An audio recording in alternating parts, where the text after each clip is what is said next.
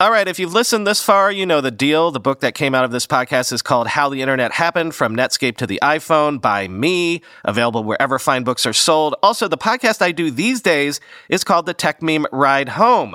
Search any podcast app for Ride Home, and you should find the Techmeme Ride Home, which is all the day's tech news every weekday in just 15 minutes. If you like this show, you'll love that one. That's not just the sound of that first sip of Morning Joe. It's the sound of someone shopping for a car on Carvana from the comfort of home. That's a good blend. It's time to take it easy, like answering some easy questions to get pre qualified for a car in minutes. Talk about starting the morning right. Just like customizing your terms so your car fits your budget. Mm-mm-mm. Visit Carvana.com or download the app to experience car shopping the way it should be convenient, comfortable. Ah.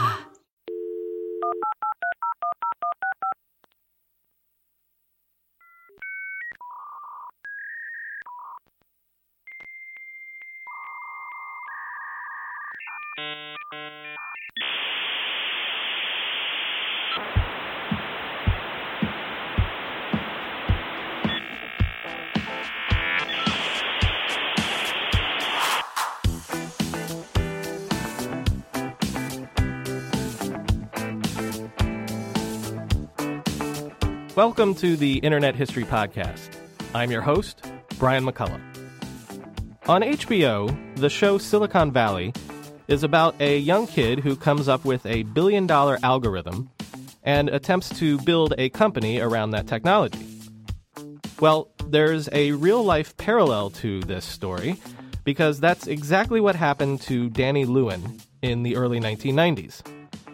Lewin co developed an algorithm that gave birth to the content delivery network industry, and the company that he co founded on the strength of this technology is Akamai Technologies. To this day, Akamai is a major backbone of the entire internet. But that is only one of the fascinating things about the story of Danny Lewin. Born in Colorado, Lewin's family moved to Israel at a very young age, and Lewin eventually became a special forces operative in Sayeret Matkal, the elite anti terrorism unit in the Israeli military. Tragically, Lewin was one of the passengers on American Airlines Flight 11, which was hijacked on September 11, 2001. There is reason to believe that Danny Lewin was possibly the first person to be killed by the hijackers on that day. In this episode, we're going to talk to author Molly Knight Raskin, who has written a book called No Better Time The Brief, Remarkable Life of Danny Lewin, the genius who transformed the internet. This book chronicles Danny Lewin's amazing life story. It's a completely fascinating read, which I encourage you to purchase and read for yourself. I actually had the book on my shelf and intended to do an episode on this story eventually when we got to it chronologically. But when Molly reached out to me herself, I decided to jump on the opportunity to tell the story when I had the chance. So please give a listen to this fascinating episode, a conversation with Molly Knight Raskin about the brief, remarkable life of Danny Lewin, co founder of Akamai Technologies. Molly Knight Raskin, thanks for coming on the Internet History Podcast. Thanks for having me. It's a pleasure. So uh, we're gonna we're gonna be talking about um, Danny Lewin, and he's the founder of, of Akamai. But even though I, I'm sure most of our audience would know who Akamai is and what they do, um, since it's not really a, a big consumer brand or anything like that, can you just start off by explaining um, what what Akamai Technologies actually does as a company? Of course, yeah. I mean, I never, um, I never, uh, you know, anticipate that anybody who's interested in the book or any audience knows Akamai, and that's not because their imprint on the internet hasn't been extraordinary, and it's not because you know they're not a big name in internet technology, but um, as you mentioned, uh, Akamai is it's not a consumer brand, it's not a household name, and that's because it's a content delivery network um, most people who don't know about internet technology can't even tell you what that is. I couldn't before I wrote the book. But what it does essentially, the fastest way to describe it, or the easiest way, is to say that Akamai is um, like the FedEx of the internet, or it was the FedEx of the internet when Danny Lewin and Tom Leighton, co-founders, created it back in the mid 90s. Akamai basically provides uh, content companies, media companies, with a fast, efficient, and secure way to deliver their content to end users over the internet. Um, and so they do this by using or relying on this vast network of servers positioned all over the world that, when taken together, act as a sort of a fast lane or superhighway that supersedes the slower, more congested routes of the internet, the routes that data usually takes and can get clogged up in or slowed down on. And it the result is that the companies that use Akamai have come to rely on them again for not only fast delivery of content, but also total total efficiency and security. And what I was amazed by as I was researching the book and learned this is that the algorithm that Danny and Tom came up with, the first set of algorithms to create the technology, functioned so well that in, in essence, the more data that was out there, the better the technology functioned. So it, it totally scales with with the amount of data going across. Precisely. Well, let's let's start with uh, let's start talking about Danny. Um, so Danny Lewin, Danny Mark Lewin, um, he grows up in Denver, Colorado, right? That's correct. And um, he's a he's a tech kid from the beginning. They have a, I believe, in the house they they had a, um, an Apple II and an Altair at some point, right?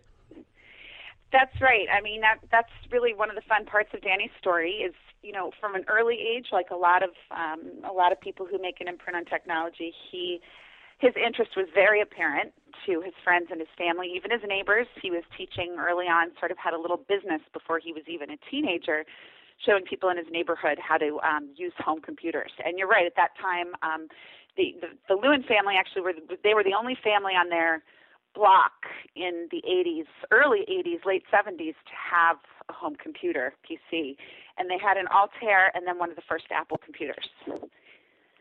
And is the what what sends the family to Israel? Because um, you describe in the book that in many ways Danny's a very um, you know all American kid and um, a Jewish family, but but his father uh, gets into Zionism. Is that what leads them to Israel? Yeah, it was definitely an unlikely, unanticipated turn for Danny and for the rest of his family, except for his father, of course, who was the one who made the decision. But yeah, Danny had a very all American childhood. He grew up in Denver, Colorado. His parents were both doctors. He had two brothers. They all went to the local uh, high school, junior high school, playing sports, going out with girls. Um, had a really nice life. Um, very pretty house outside the foothills of Denver. And then, really very abruptly in the early 80s, Danny's father, Charles, who is a psychiatrist, decided that he wanted to relocate the family. And you know, the family, they were a Jewish family. They would they would go to temple, but they were not at all, um, you know, leaning towards Orthodox Judaism. They had visited Israel once or twice, but the idea of packing up and moving to Israel in the 1980s, the early 80s, which was not an easy time to live there, was um, actually pretty devastating for Danny at first. Um, he was the eldest, and he was pretty crushed. He he kind of um, he kind of rebelled a little bit after after the move. He did rebel. I mean, in some ways, and of course, I interviewed his parents for the book, and I think they would agree with me. They they lucked out in that he didn't rebel in a way that was too damaging, which, as all of us who know teenagers know, they they can do very easily when they're, when they're angry. Um, he did rebel. I mean, he was he was devastated. Like I said, it really took his early teenage life and upended it. And he had, you know, worked to already make a close network of friends. He was already excelling in school. He was popular. He was interested in sports like football, which they don't play in Israel.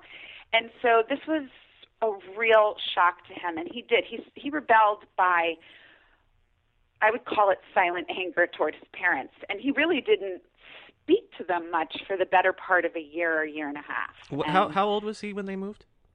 He was 14 mm-hmm. um, would you say that he eventually in, embraced life in Israel? He absolutely did. And that is where the story to me took a really interesting turn. I mean, again, and this is very common in families who move their children uh, and make aliyah, as the term is in, in Zionism, um, moving to the Holy Land. When people upend their families like that and move to Israel and they have teenagers, it's quite common for those teenagers to kind of rebel in a much more drastic way, to kind of go off the edge, to run away, to party. And instead of doing that, Danny rebelled again. Like I said, it was in a sort of a silent way, and it was very much his own way of rebelling. And the way he did that was by essentially throwing himself into Israeli society and culture.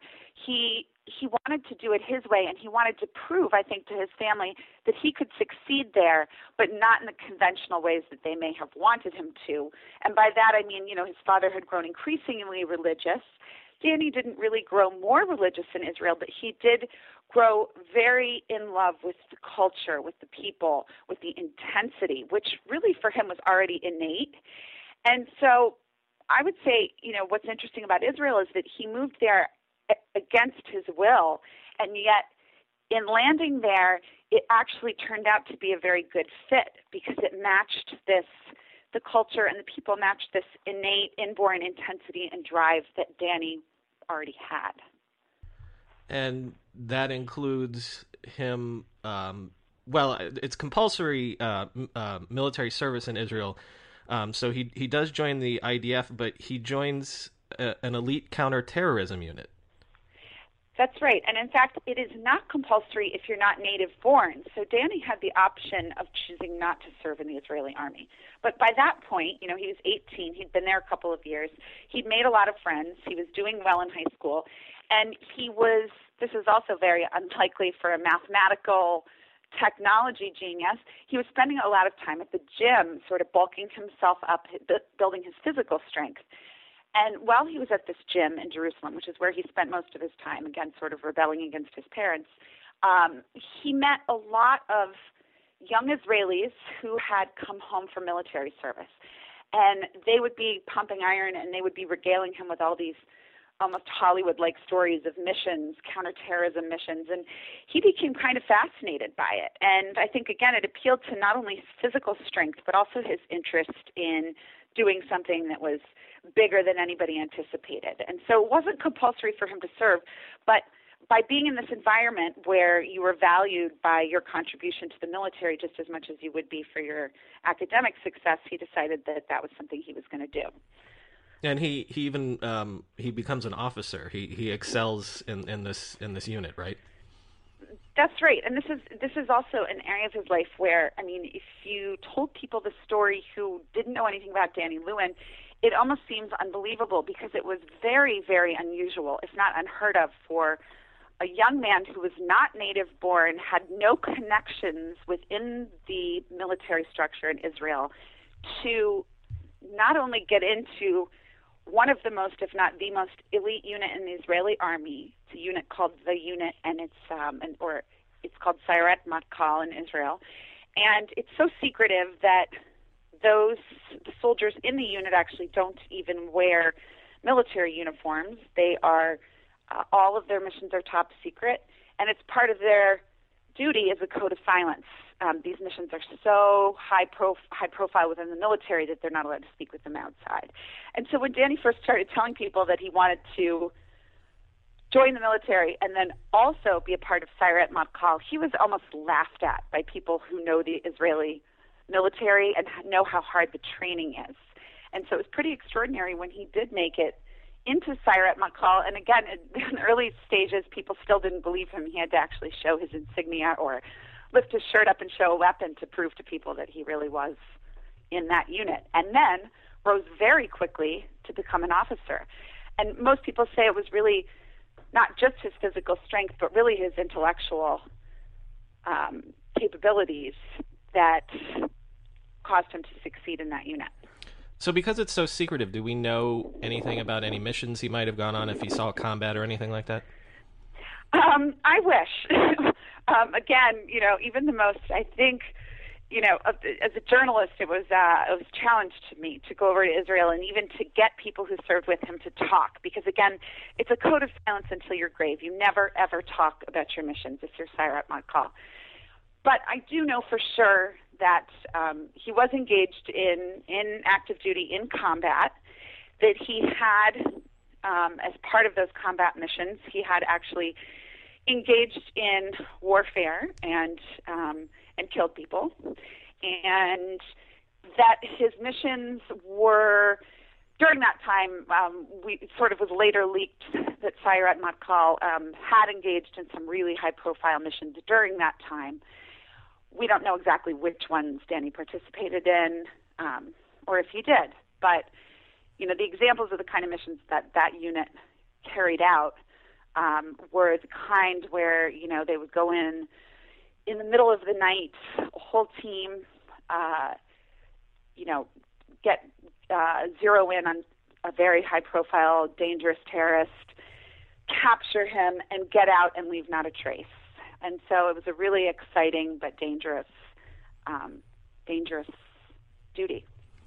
So, so after a few years of this uh, Jason Bourne style stuff, uh, we he, he he goes back to he goes back to I guess maybe his roots and and he goes back to school and back to computers and computer science, right?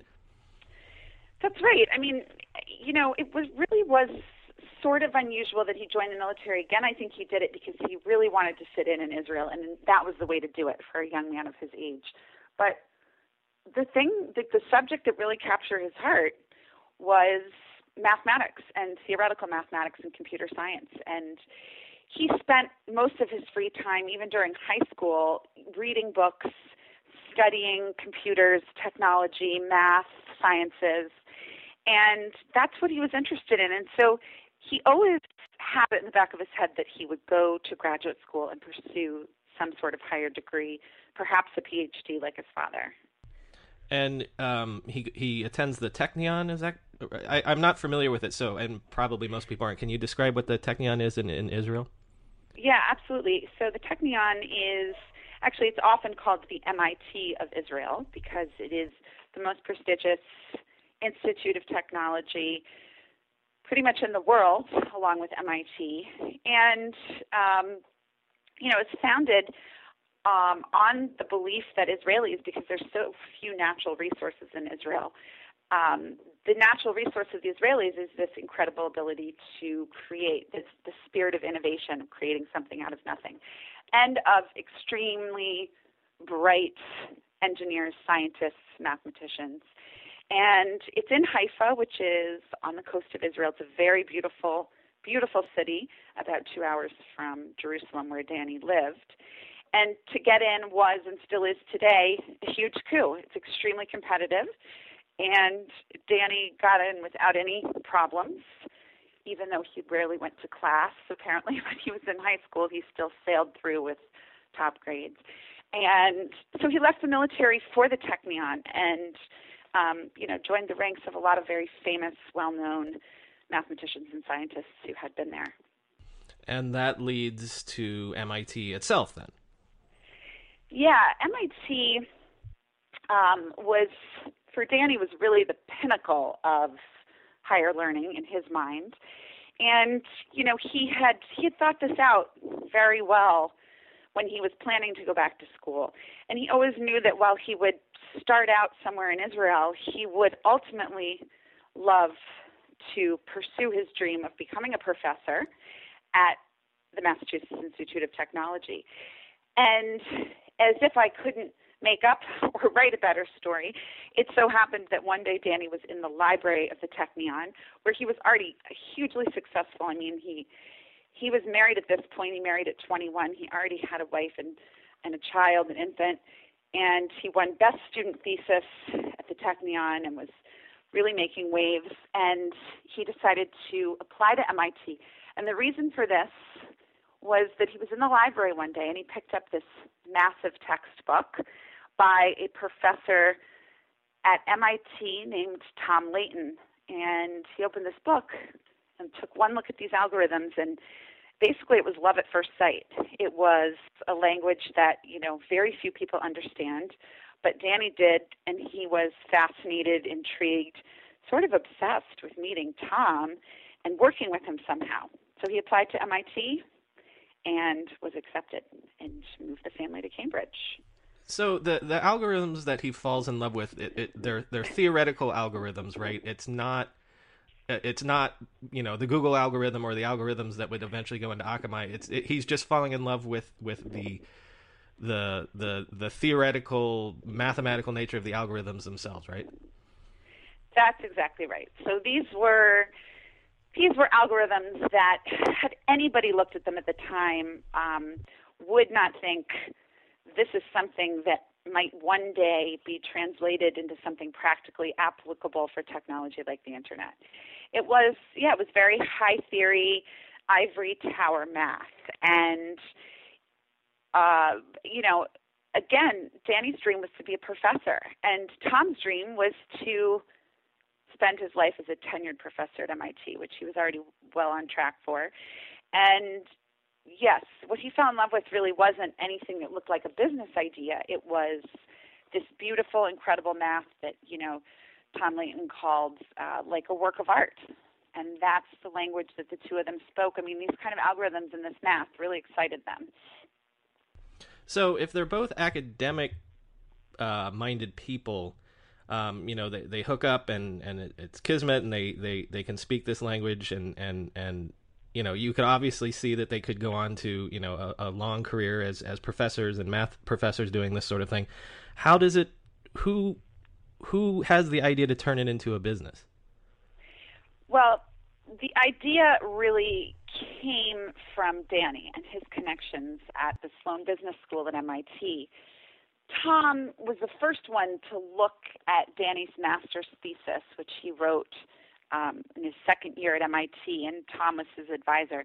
And he was the first one to look at this concept, these algorithms that Danny had created, which he called consistent hashing, and look at them and say, this is absolutely extraordinary. Um, and, you know, Tom said at the time, what Danny created wasn't a technical tour de force um, and in math, you often want to have that kind of thing. But it was this incredibly elegant um, set of algorithms that were beautiful. And so Tom was excited about it.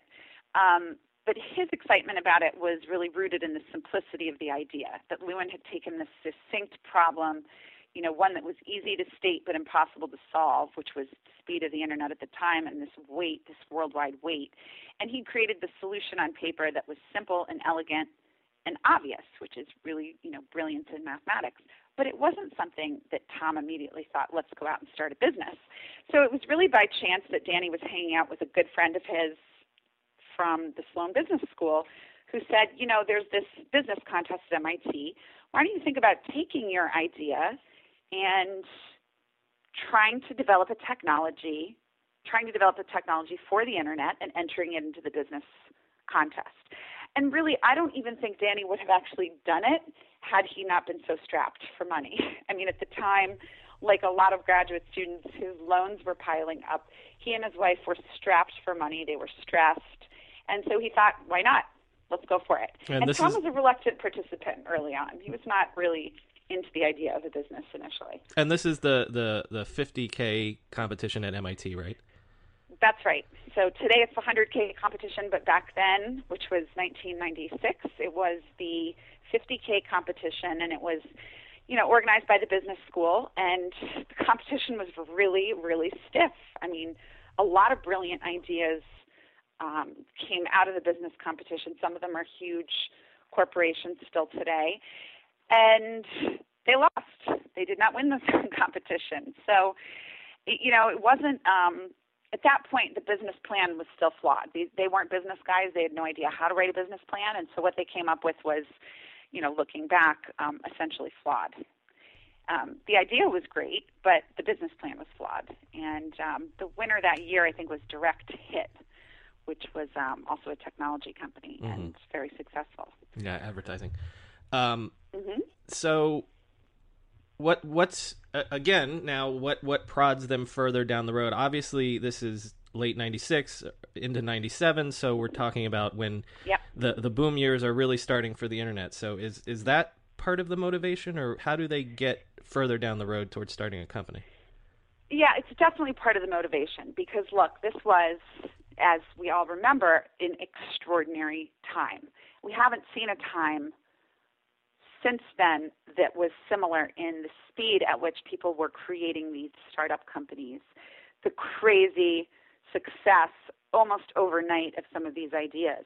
And so there definitely was an atmosphere in Cambridge of startup excitement. It may not have equaled Silicon Valley's excitement and the atmosphere and the buzz there, but it was there. And there were definitely already stories out there of, you know, students turned multimillionaires, turned technology titans. And the allure was definitely there. But I would say that what really propelled them was sort of the perfect um, environment of, again, the technology boom, this incredible race to new ideas, um, but more so the fact that, you know, Danny really started to realize the more people that he spoke with, and he brought on, again, couple of team members at this point who were more business oriented, and started to talk to venture capital investors who said, actually, you know, there really, if somebody could figure out a way to speed up the internet, they could find a way to end the worldwide wait, it would be a gold mine. And uh, really, what you know, what surprised me in researching the book was that it really it wasn't the money at that point. Danny wanted to pay his bills and be comfortable and stay in his house or get a bigger apartment, but it was the big idea that drove him. And so the more people sort of challenged him to end the worldwide wait, the more I think he began to think, at this point, I have to do this. I have something that I actually do believe deep down will work. And I have a lot of doubters, but I'm going to go for it. I, I don't know if you've watched that show um, on HBO, Silicon Valley, at all. Yes. But it, it's it, I, when I was reading this, it's funny because it is almost exactly what that character ha- You know, the character comes up with a better algorithm. That's essentially what what Danny has. That's essentially what he does have, and you know, there were a lot of folks out there who were completely um, baffled by him. I mean, keep in mind that you know here he is. He he doesn't even look the part, right? So he's not only a 20 something year old college student telling people like, you know, Tim Berners Lee that he has a way of ending the worldwide wait using theoretical math, but he's telling big name investors who are putting their money into companies like Yahoo and and all sorts of exciting new technologies. And so he yes, I mean in some ways it was people thought it was audacious and absurd. And maybe had the timing been different, it would have been. But the fact was is that the idea actually, once they got, with the help of a lot of smart business folks, once they got a business plan that worked, the idea, the algorithms were solid. And, you know, that really, over time, is what contributed to Danny's legacy, which was that the algorithms really haven't changed. Even today, the foundation on which the company's built you know, is is the same. The algorithms are the same. But other people were thinking, you know, I remember folks at CNN, for example, telling me that they they looked at Danny and just thought, "Are you kidding me? We have all the money in the world, and we're just going to keep building out our server farm. Mm-hmm. We can mm-hmm. build 12 football fields if we want, and we don't need you guys. You know, get out of here. Go back to your ivory tower." So there were a lot of doubters and a lot of naysayers, and you know, it was just this exciting time of great risk taking and I do think they got caught up in that a little bit, but maybe that's what gave them the courage, you know, to leave um, what was a very comfortable, if not, you know, very um, profitable life as professors. But uh, uh, you know, there's there's several good stories here. One of the reasons they're they're so successful so fast is because the algorithm works so well. So, just a, a couple stories that I liked from the book um, were you know one of their early successes that that proved that um, the the algorithm and, and Akamai's technologies were were durable was around the uh, the original launch of the the Phantom Menaces. Uh, was it was it their uh, the the trailer that went online? Tell tell us a little bit about that. Yeah, that's really um, it was a great story and one I think they still kind of almost laugh about today. So, um, you know, Tom Leighton, the summer that they were testing out the prototypes for this technology, um, he had a bunch of students, undergraduate students at MIT working for him, who were just crazy for Star Wars. They were these these programmers that were up all night, you know, playing these these games, uh, Star Wars computer games. And at the time, um, there was a new Star Wars trailer that was just about to come out, and it was an incredibly exciting time. It was much anticipated. People were going crazy because this trailer was going to stream online, and so um, everybody was kind of clamoring to to see it. And Akamai knew at the time that this was going to be a big opportunity to showcase their technology. I mean, keep in mind they have the technology, but they also, in some ways, needed these these big events, big news events, to prove it because they need something. Customers, they need something that's going to crash somebody's servers to prove that exactly. your servers won't crash. Right? exactly. They needed something that crashed other servers and would, you know, and would also just prove that they could jump, jump into the rescue. And you know, a lot of people could handle their own traffic at that point. So. Um, this this new trailer came out and it was you know episode one, the Phantom Menace, and it was premiering in theaters nationwide a week later. And so earlier that month, I guess someone at Paramount's Entertainment Tonight had contacted Akamai and asked if they could deliver the trailer for their website. And they agreed, but unbeknownst to anybody at Akamai, Star Wars, um, the producer, George Lucas, had already struck a deal with Steve Jobs. And Apple had planned to release the trailer on apple.com and Lucas's uh, website, which was StarWars.com, and they were going to use QuickTime, which was Apple's new streaming technology, and they were all very excited about it. Well, the night of the trailer's release, everybody's in the control room at Akamai. They're all watching Entertainment Tonight stream, but everybody, because they all know it, is going to Apple's website. There's been a lot of publicity. And someone came running into the room and literally screamed, Apple site is down. And that was the moment that really put the company on the map because it wasn't just Apple's site, but all these other websites that were attempting to screen screen bootlegged version of the trailers. And um, so but, Entertainment Tonight, right? But I was going to say the Akamai the, the Akamai servers stayed up, right? They stayed up. They stayed up. And um, Entertainment Tonight wisely chose Akamai, their free flow technology. And again, this is still in really early phases, so it was a bit of a risk for, for Entertainment Tonight. But they smoothly handled um, you know thousands of hits per second, and uh, the system never even exceeded, I think, 1% of its capacity. And that was when the phone calls really started coming in. It was kind of like, wait a minute, who are these guys? And one of the people who said that was Steve Jobs himself. Who, who calls them at some point later and, and says, I want to buy you. That's right, yes. Um, in fact, they called, and, and Danny was out of the office, but Paul Sagan, who was then president of the company, picked up the phone and and um, at first he thought it was a prank. it was April Fool's Day, and he thought it was his brother playing a trick on him, and he realized it was the real Steve Jobs. Paul Sagan, who we've mentioned on the podcast before because he was with uh, Time Warner or Time Inc. Yep. Um, yep. Internet before that. Okay, it's time to commit. 2024 is the year for prioritizing yourself. Begin your new smile journey with Byte, and you could start seeing results in just two to three weeks. Just order your at home impression kit today for only $14.95 at Byte.com. Byte clear liners are doctor directed and delivered to your door.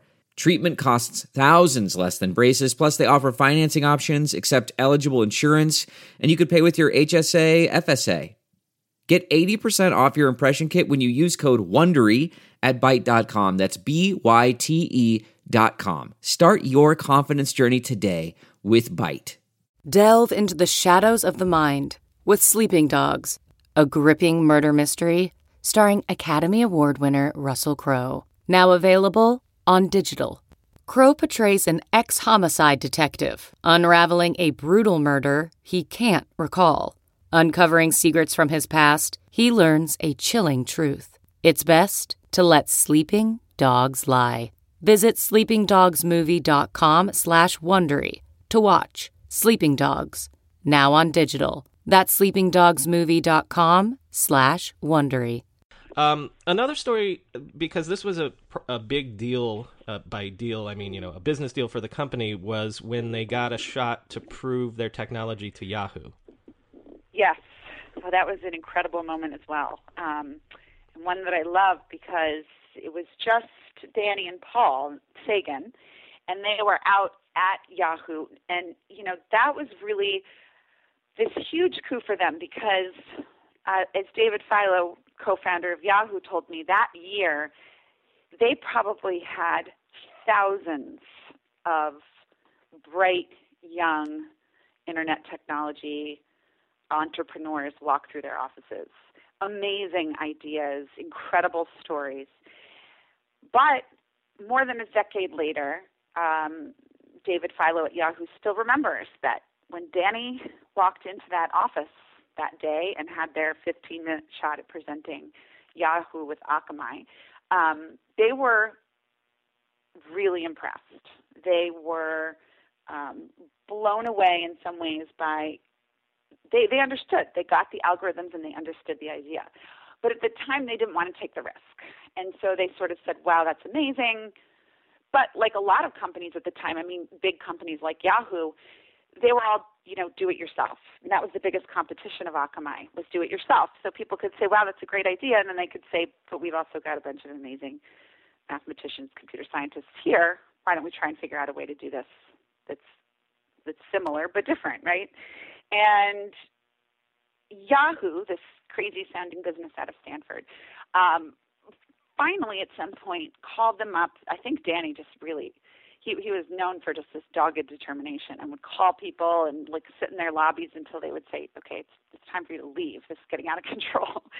and so they um excuse me, at the time, you know, Yahoo was a really hard sell because it was growing so fast that really nobody could catch up. And so, by necessity, as I said, they were pretty much self sufficient when it came to managing their congestion. Mm-hmm. And so, Danny and Tom uh, and Paul went in and met with them. They had a connection, I think, at Sequoia Capital, the investment firm out in LA. And Paul Sagan still remembers this incredible moment when David Filo literally turns to him and Danny and says, Would you agree to uh, serve a page on our website that has our Visa logo on it, this, homepage? And they thought, You've got to be kidding me. They couldn't even believe it. And so they tried to sort of contain their excitement, poker faces, very professional. Um, I think on the spot, David Filo asked them for the documentation that he needed to become an official sort of test customer of Akamai.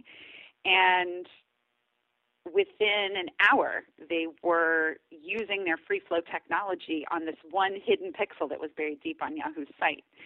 And it worked um, beautifully, and David Filo immediately asked them to stream this Visa logo, which the company displayed on every single one of its home pages.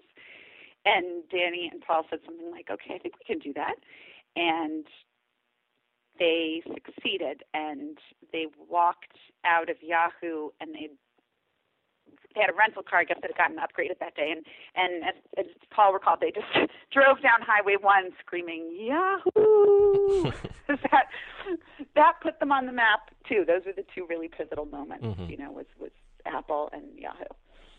So they, I mean, th- this is not unusual for this era, but um, being one of the first uh, companies to prove CDNs as a, as a technology, mm-hmm. they um, they actually IPO what is it? Only nine months after forming the company. Yes, exactly. So um, it was crazy. Basically, it was crazy, and even people at Akamai, you know, within Akamai, thought Danny was crazy for wanting to take the company public so quickly.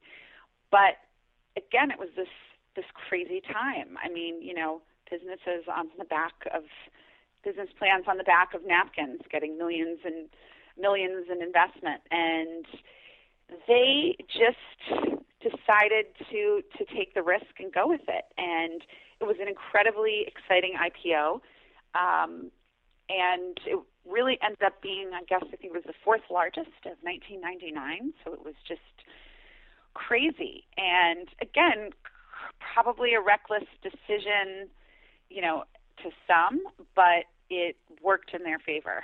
and overnight, basically, on paper, um, Danny, Tom, Paul, George Conrades, uh, formerly of IBM, were billionaires on paper. And it was, you know, really an incredibly exciting time. Um, I think on its first day of trading, uh, the shares closed at $145, which was up 458 percent. Mm-hmm. So valued the company at 13 billion dollars. Yeah, the, those of us that, that remember that time remember um, Akamai was really one of the highest flyers uh, uh, Yeah. toward, towards the end of the boom there. Um, so is is Danny in his still in his late twenties at this point?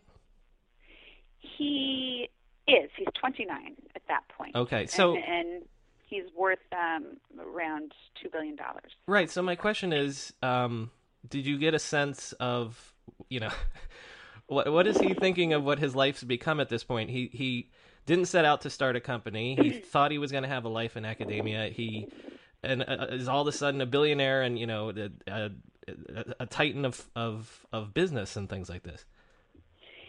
Yeah, no, that's that's part of the story that really fascinated me. I mean, I because I really wanted to to get to the human, the person.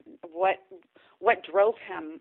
What did he think? What would he have become had he not um, died so young? And what was fascinating to me is that you know, no matter how hard I looked, and I looked hard for evidence that he you know the, the the pressure was difficult for him that he he cracked under it at all that he um had times where he really felt like a failure.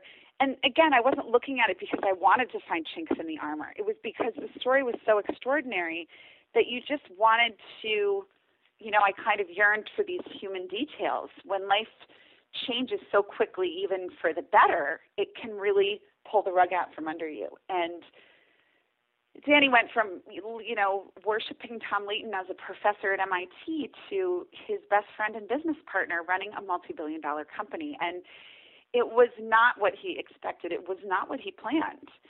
But what amazed me was that he really did have an uncanny ability to handle the stress of that incredibly well. And I don't know whether it was the military training or it was just innate. I suspect it was in some part both but you know he would go literally days without sleeping. He spent he and tom for the first two years of that company's existence spent 24 7 which you know a cdn requires 24 7 oversight.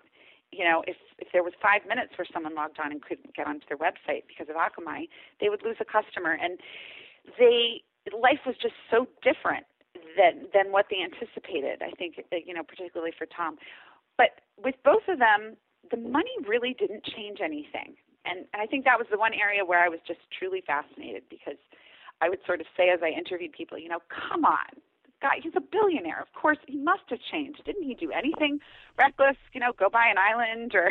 Mm-hmm. And as the story goes, and I had, you know, repeated confirmations of this from everybody within the company who was there that day. The day of the IPO, Danny's response was, get back to work.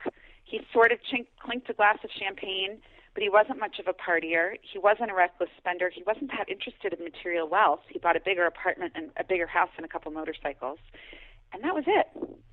Um, so I think it was also that he had this innate sense that life is short and you know, wasn't it wasn't at all that he had premonitions that his life would be short. Maybe he did, maybe he didn't. No one would ever know. But it was more that because he had lived in Israel so long, um, served in the army, even at a young age, I think he understood that everything, including that kind of wealth and that kind of success, is ephemeral. And he wanted something bigger. And so, in some ways, funnily enough, he was never really satisfied. And when the company reached its pinnacle, he was already thinking of things that he could do that were even better and thinking about going back to get a PhD and doing some sort of fi- finding something, um, you know, some great thesis that he would write about infinity and the nature of infinity. And so he wasn't. Um, I think so. In that, in some ways, at heart, he wasn't really a businessman. I mean, he was a brilliant businessman, but his dreams and his passions were in this great idea that made the world essentially a better place.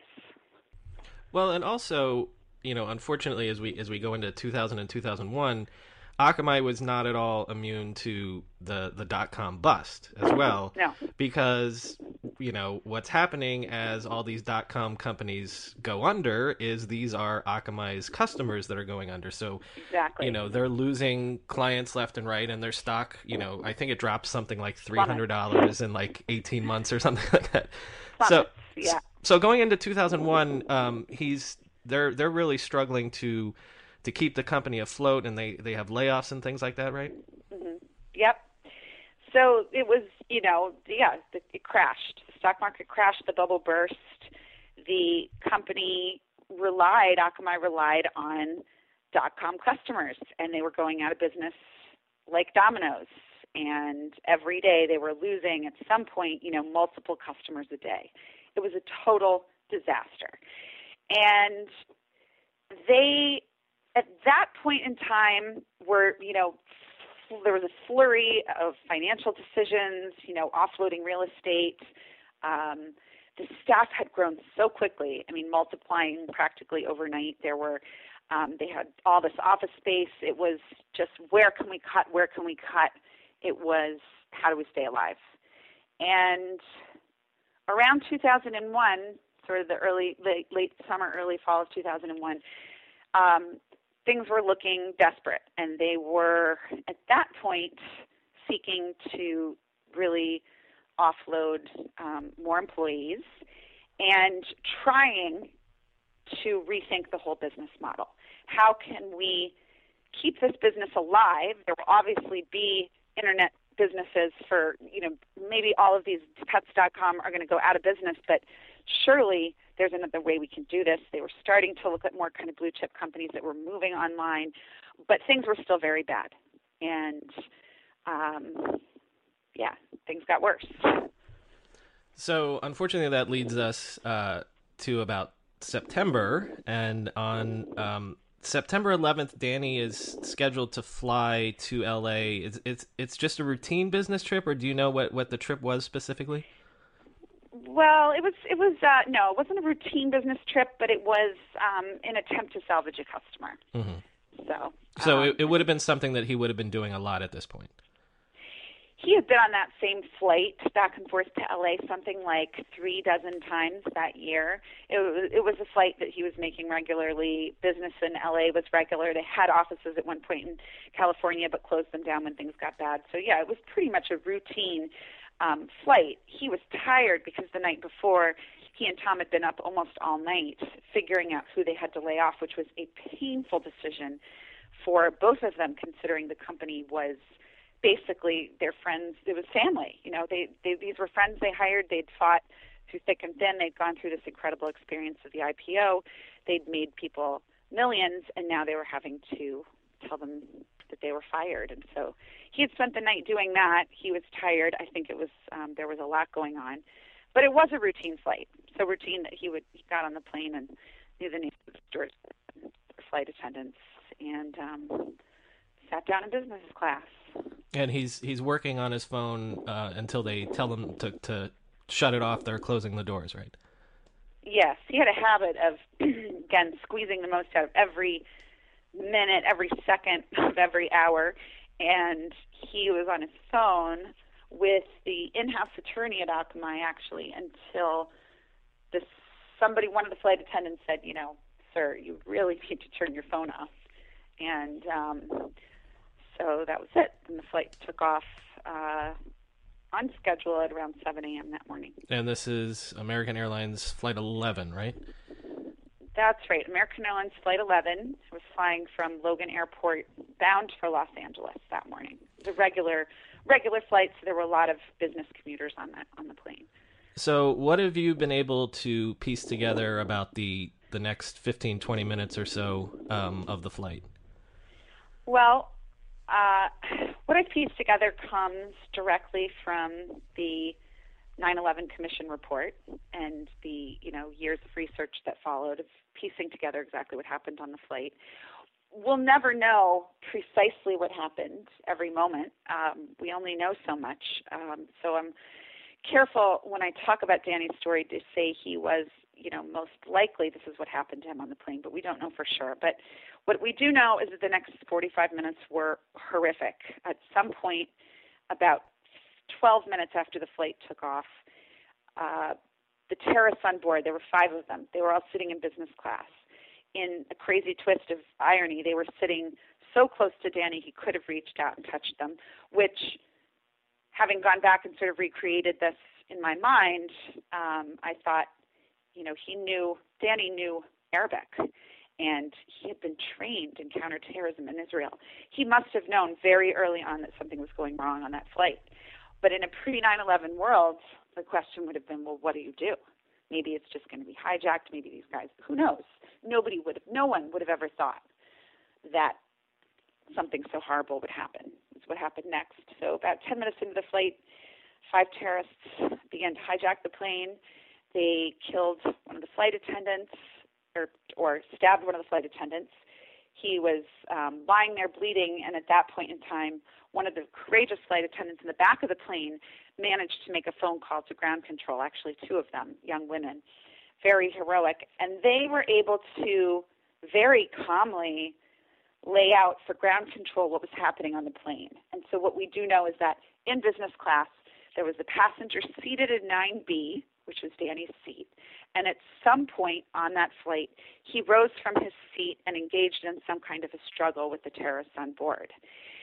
Unfortunately, he didn't know that there was a terrorist seated behind him, Satam al Suqami, who stabbed him from behind and killed him before the plane crashed into the World Trade Center. It was the first flight, Flight 11, to crash into the Trade Tower that morning.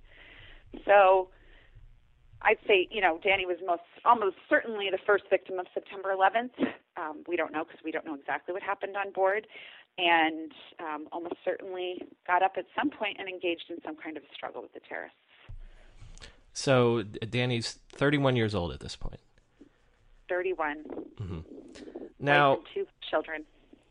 The I don't know if ironic is the right word for this, but on that day, on September 11th, the fact that the internet does not go down, w- despite the fact that a lot of cell networks and, and telephone networks went down, um, almost proves, you know, Danny's legacy with the algorithm and and Akamai. Yeah, absolutely. I mean, it is it is an irony. It's a tragic irony that on the very day that Danny died, you know, he had spent a long time you know, many years ever since he came up with this idea, he had talked about a time when there would be some cataclysmic event that would cause people to turn to the internet for information that that would cause phone lines to go down that would interrupt what then were more commonly used forms of communication. And he was right and that day really was september 11th you know it was i call it in, in the book it was the hundred year flood um, you know version of the hundred year flood for the internet. People were all over the world were turning to the internet for information. And for the very first time really with that kind of event and that kind of traffic the internet totally failed.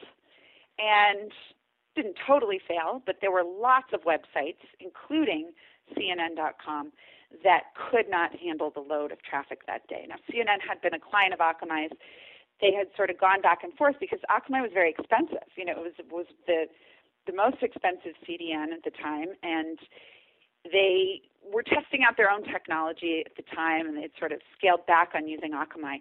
But that day, again, in a tragic twist of irony, they had reached out to the company and said, "Please help us get back online." And and so that day, September 11th, um, in the wake of Danny's death, knowing very early on that he had died on that flight, um, losing the heart and soul of their company, Akamai was responsible for keeping so many websites live that day, including websites of government agencies like the FBI, airlines, emergency management websites, and yeah, nobody outside of Akamai or people who had dealt with the company really knew that Danny was responsible for that same technology that helped keep those websites live and helped us get information well, and, and all even, over the world. Even the government reached out to them on that day, right? Yep, that's right. So um, they did and still do uh, work with a lot of government sort of three-letter agency websites because part of their model and certainly growing part of their business is, is internet security. So there were a lot of websites that were handling sensitive information that day that relied on Akamai to keep things moving, keep information flowing. Molly, when did you first hear about this story? I first heard about this story actually the week before the 10th anniversary, sorry, the week before, a couple of months before the 10th anniversary of September 11th. And it was totally happenstance, really. Um, and for me, serendipity. And I say that because I got so much out of writing this book just personally. Um, and, and I hope have brought this story and grown the legacy of Danny's, um, you know, impact on technology. But I really heard about first heard about Danny through his best friend, a guy named Marco Greenberg, who runs a marketing firm in New York City. Met Danny in Israel in the 80s. They became fast friends. And we were talking one day, and he said, you know, that he had always wanted to tell Danny's story and that there was some interest within the company of some kind of a tribute to Danny, which is what I ended up doing. And what started as sort of a, a corporate story ended up becoming a book.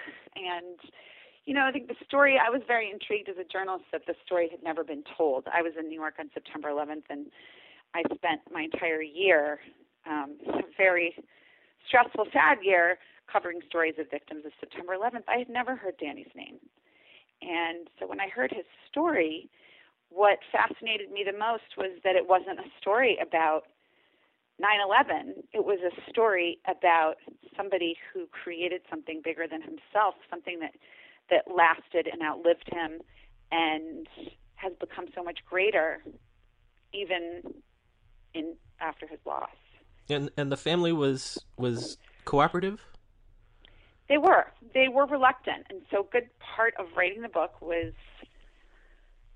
finding a way to communicate to them that I wanted to write a book that would inspire young people who are interested in, well, really anything. I mean, in innovation, in technology, in computer science, in military service. Um, he was successful in so many arenas of his life. And I just really felt as I began to research his life more, his personality was coming so alive to me, and I really liked him and admired him. And I felt like I could convey that to readers. And the second thing was you know, for his family, I just pretty much told them that, you know, their son had made this impact, you know, that that 60, 70 year old CEOs of hugely successful companies were still reduced to tears talking about the impact that he had made on their lives in such a short time and how he had changed their lives and made them better people and made them want to start new companies and pursue new things and and live larger.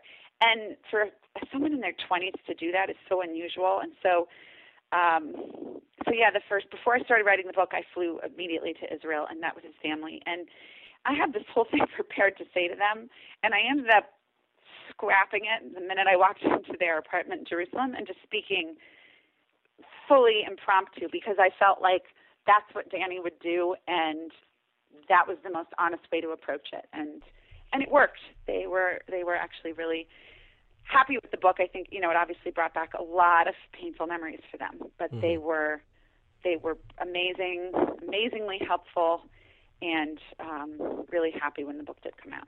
So his his wife and children moved back to Israel. No, actually, they still live in the Boston area. Hmm. Um, his wife has remarried, um, started a new family, mm-hmm. and his children are, you know, they're growing up in college. And yeah, I was going to say they they've got to be uh, adults by now or close to it. Yeah, they are. They are. And um, Anne Lewin Danny's uh, wife will still, you know, says today that they remind her very much of Danny. They're both um, great students, very vivacious, strong young men. Well, uh, Molly, this is such a fascinating story on, on so many levels. Um, the, the book is called uh, No Better Time uh, The Brief, Remarkable Life of Danny Lewin, the genius who transformed the internet. Um, I, I, I told Molly before we started that um, I read it all in one sitting. It's, it's really, it's very compelling and a great read. Um, so, Molly Knight Raskin, thank you for coming on the, the Internet History Podcast and sharing that with us.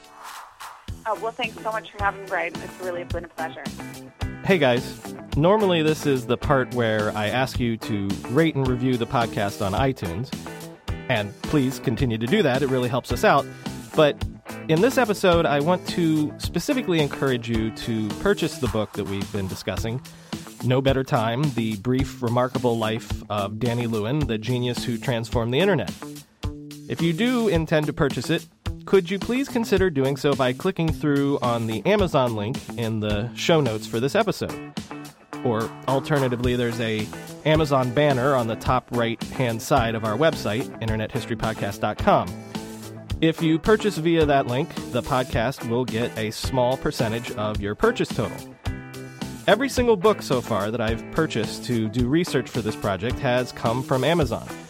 So if you buy something on Amazon but click through that link before doing so, you will directly help finance my continued work on this project. And actually, I just discovered this weekend that the entire Charlie Rose back catalog of interviews is available for purchase on Amazon. So Something tells me that in the next year or so, I'll be buying a lot of Charlie Rose interviews of tech luminaries and the like. So please consider buying Molly's book, No Better Time. It's a fascinating story, as you've just heard. And if you do so, please consider clicking through on our link. Even if you don't buy the book, consider clicking through the link the next time you're purchasing something on Amazon, and you'll help my continued research. As always, thanks for listening. One, two, three, four. Those are numbers. But you already knew that. If you want to know what number you're going to pay each month for your car, use Kelley Blue Book My Wallet on Auto Trader. They're really good at numbers. Auto Trader.